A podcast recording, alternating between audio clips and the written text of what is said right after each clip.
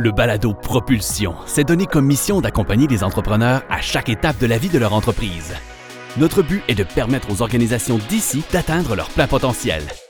Cette semaine, l'épisode Ça va bien mes affaires. Je pense prendre de l'expansion aux États-Unis avec Marie Janelle, associée en taxes au bureau de Montréal, et Jean-François Poulain, associé en fiscalité internationale au bureau de Québec. Nous accueillons pour cet épisode deux experts en fiscalité américaine.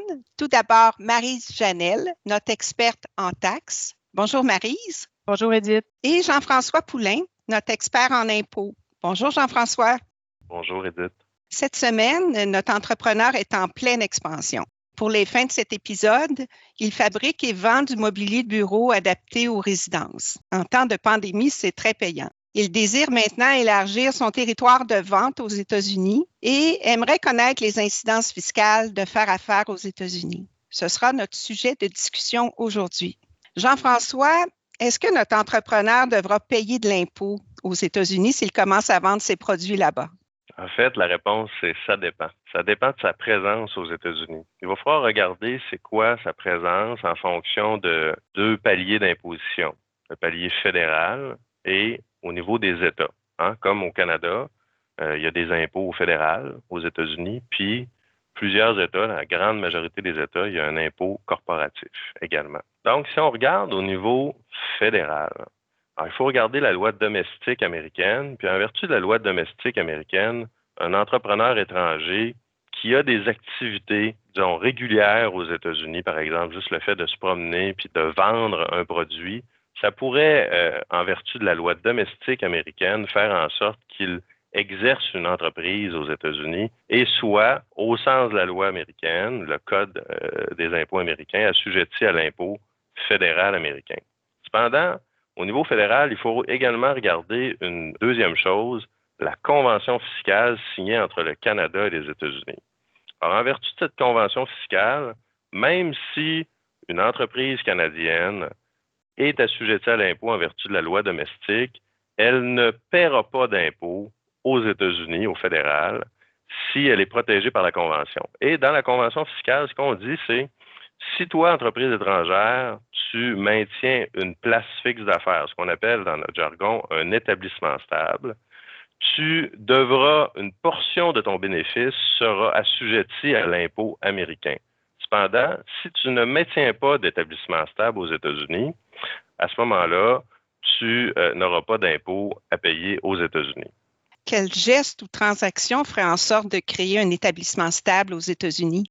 Bien, disons que l'entreprise canadienne a maintient un bureau d'affaires aux États-Unis, un atelier de réparation. Ça, ça va lui créer un établissement stable. Il y a aussi un autre élément qui peut, une autre, euh, une autre activité qui pourrait nous créer un établissement stable, c'est si, par exemple, on a un employé canadien qui se promène aux États-Unis puis qui signe des contrats de distribution avec des détaillants, ou encore qui close des ventes, par exemple, avec d'autres entreprises ou voire même des individus, là, à ce moment-là, le fait qu'on ait un employé, que ce soit le président ou un représentant, un employé en autorité qui se promène aux États-Unis puis qui engage contractuellement la société canadienne, ça pourrait également nous créer un établissement stable. Il faut également comprendre que si on a un établissement stable, c'est pas la fin du monde en soi. Là.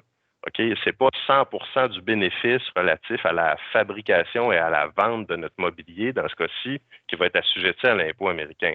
C'est seulement la portion du bénéfice relatif à cet établissement stable qui va être assujetti à l'impôt américain. Par exemple, si on fait juste signer des contrats aux États-Unis, c'est quoi la portion du bénéfice qui est qui, est attribuable à la signature du contrat? C'est peut-être 10% 15% c'est-à-dire une commission qu'on verserait un, vendeur, mais ce n'est pas 100% parce que si tous les meubles sont fabriqués au Canada, on n'assujettira pas à l'impôt américain tous les bénéfices de la société canadienne. Alors donc, si on a un établissement stable, c'est pas une bonne nouvelle, entre guillemets, parce qu'on va devoir s'imposer aux États-Unis, mais euh, il va falloir aussi déterminer c'est quoi la portion du bénéfice assujetti à l'impôt. Ça va être un petit peu plus compliqué. Euh, maintenant, tu parlais de, des États américains. Est-ce que le principe d'établissement stable existe aussi au niveau des États? Au niveau des États, il faut faire attention. Ce n'est pas le même principe. Mais là, il faut distinguer. Il y a des États qui respectent la convention fiscale, le Massachusetts, la Floride, d'autres États qui ne respectent pas les conventions fiscales.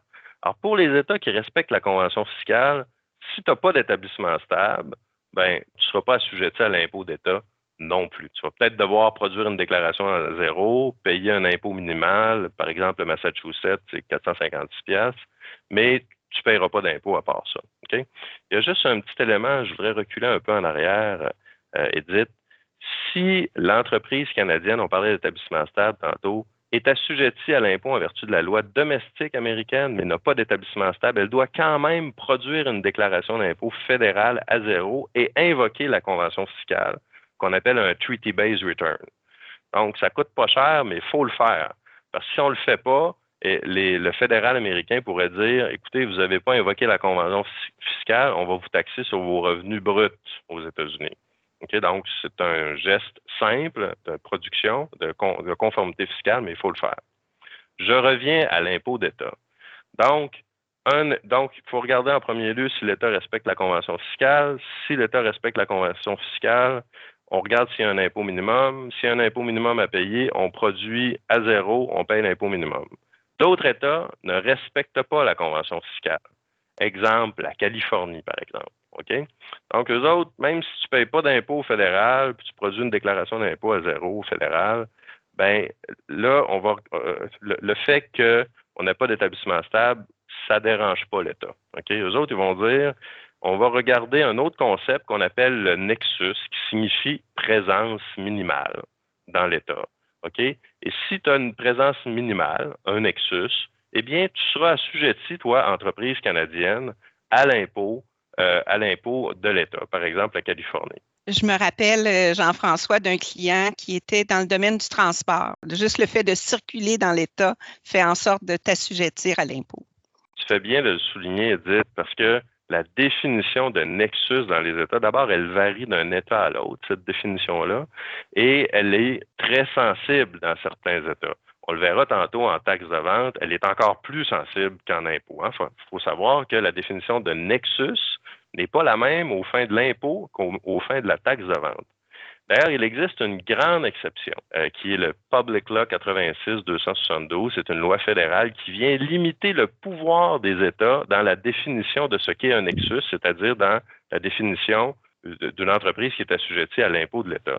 En vertu du Public Law 86-272, si tu ne fais que solliciter de la vente de biens meubles dans un État, le Public Law 86-272 fait en sorte que euh, l'État ne peut pas t'assujettir à l'impôt juste parce que tu fais solliciter la vente de biens meubles. Par contre, dans notre cas, ici, la, fabrication et la vente de biens meubles, hein, de mobilier, on fait de la sollicitation, mais on, dit aussi, ben là, j'ai un service après-vente.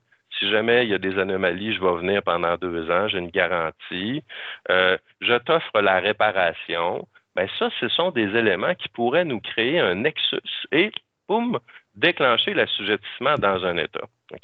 Donc, il faut faire attention, les États où on a un nexus, il va falloir produire une déclaration de revenus, puis on va avoir une portion de notre bénéfice qui va être assujettie à l'impôt.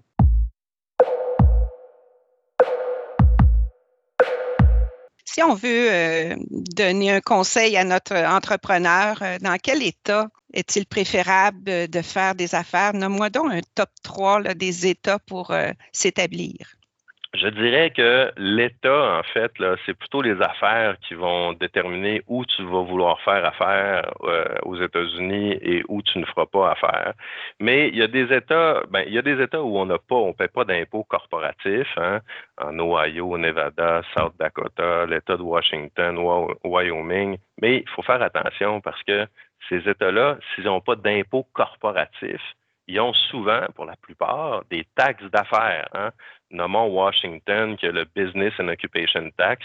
Dans le fond, c'est une taxe sur les ventes qui va s'appliquer. Bon. Et il y a d'autres États qui ont des franchise tax, qui est un mix de, d'impôts sur le capital puis d'impôts sur le revenu.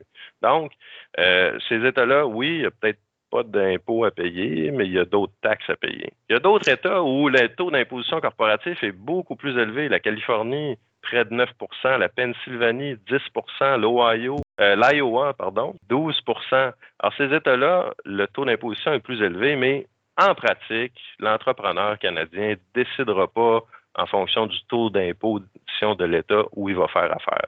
Parlons donc des, taux d'impôt. Euh, est-ce qu'il y a une différence importante entre les taux d'imposition du Canada et ceux des États-Unis? Ça dépend encore, encore une fois. Je, m'excuse de.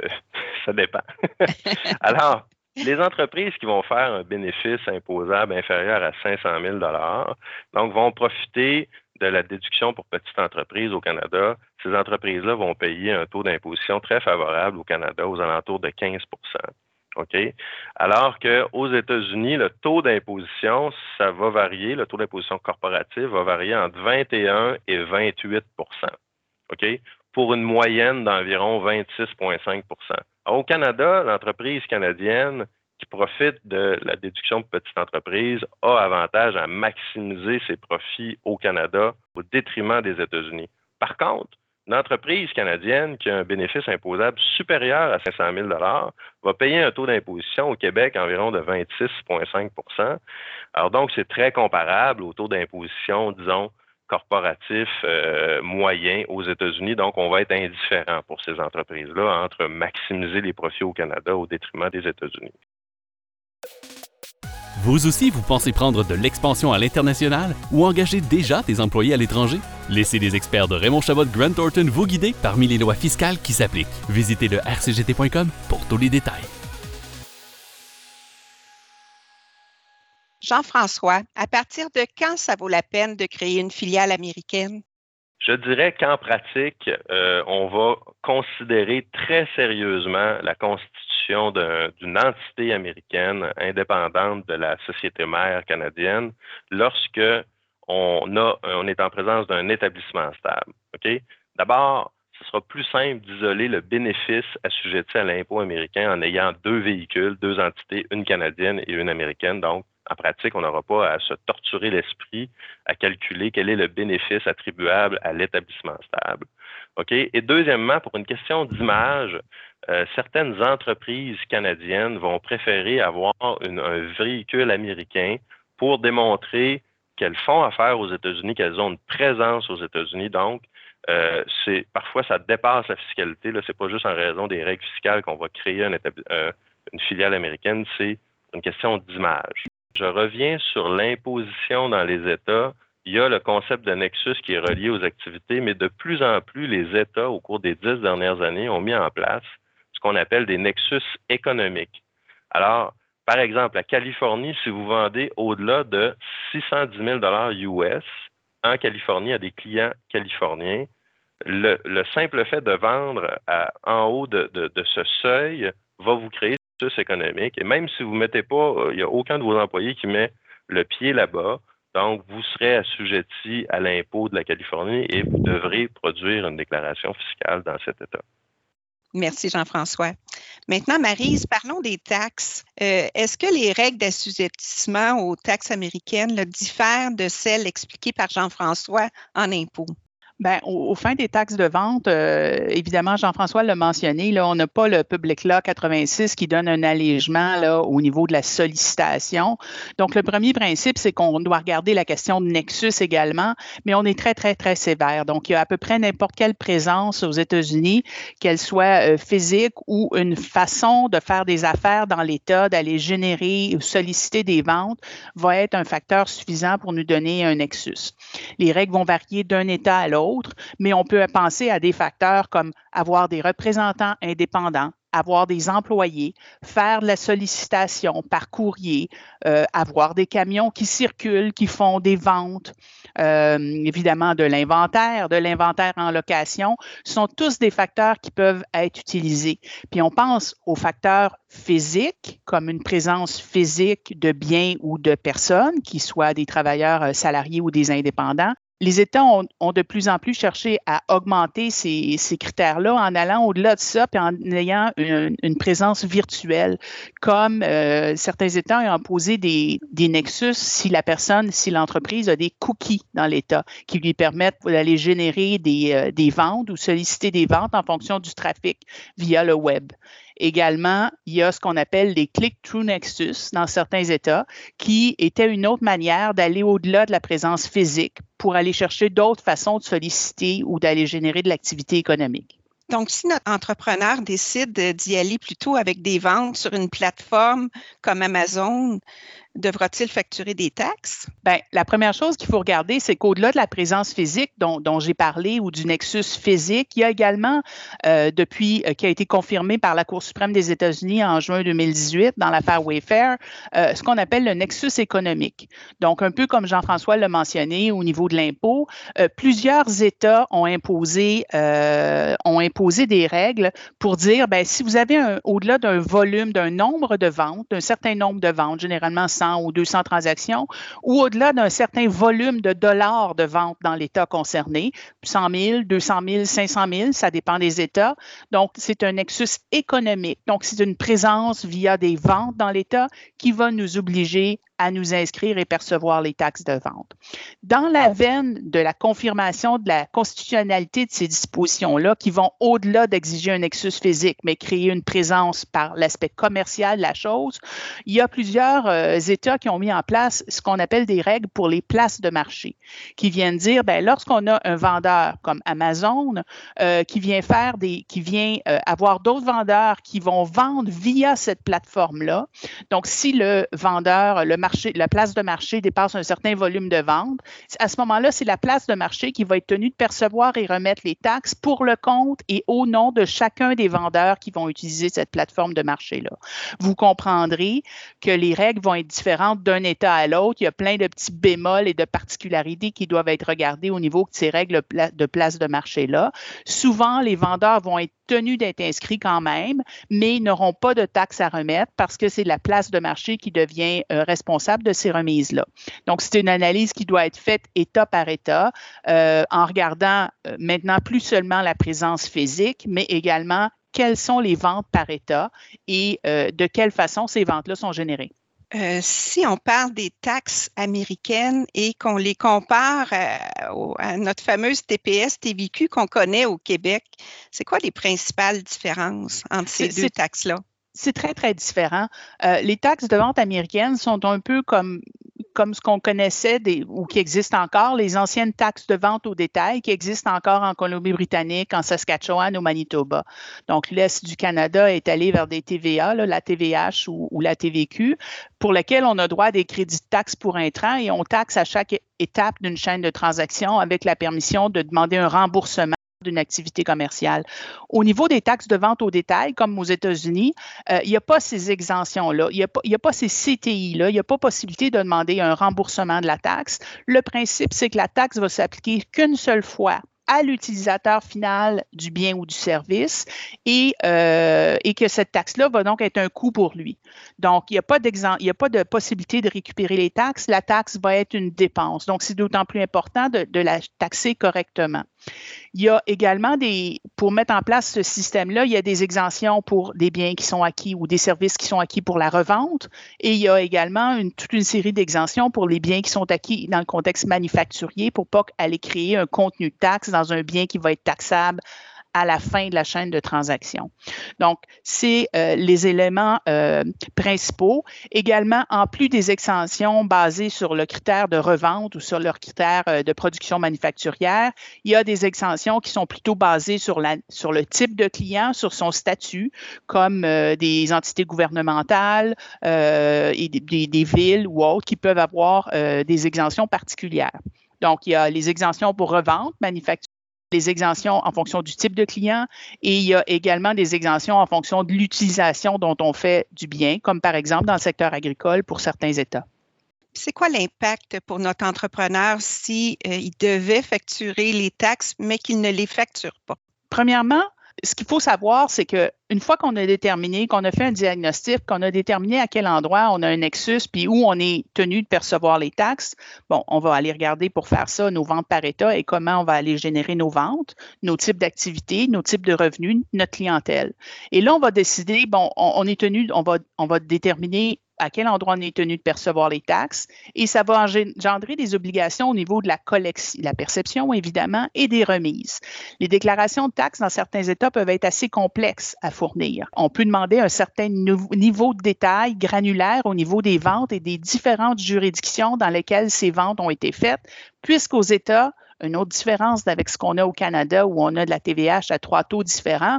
Au niveau des États, il y a une juridiction de l'État, il peut y avoir des juridictions de comté, des juridictions de paroisse, de ville. Donc, on va partir, par exemple, avec un taux de 6% auquel on pourrait ajuster ajouter 0.2 pour la ville, 0.3 pour le county, 0.025 pour la paroisse. Donc, les taux varient vraiment souvent en fonction du zip code de l'endroit où on va euh, livrer les biens.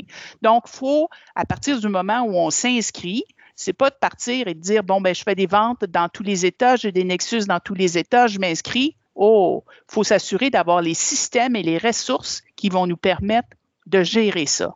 Donc, faut lorsqu'on décide de se conformer, lorsqu'on fait l'analyse et qu'on développe le marché aux États-Unis, donc il faut s'assurer d'avoir les outils pour être en mesure de faire ce qu'il y a à faire pour respecter nos obligations fiscales.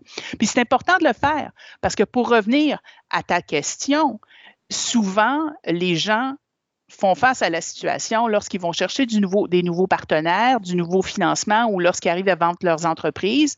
Et là, lors de l'analyse de la situation, évaluer la valeur de l'entreprise, on va découvrir à ce moment-là que depuis 3, 4, 5, 6 ans, l'entreprise a commencé à faire des affaires aux États-Unis et n'a pas perçu les taxes de vente alors qu'elle était tenue de le faire.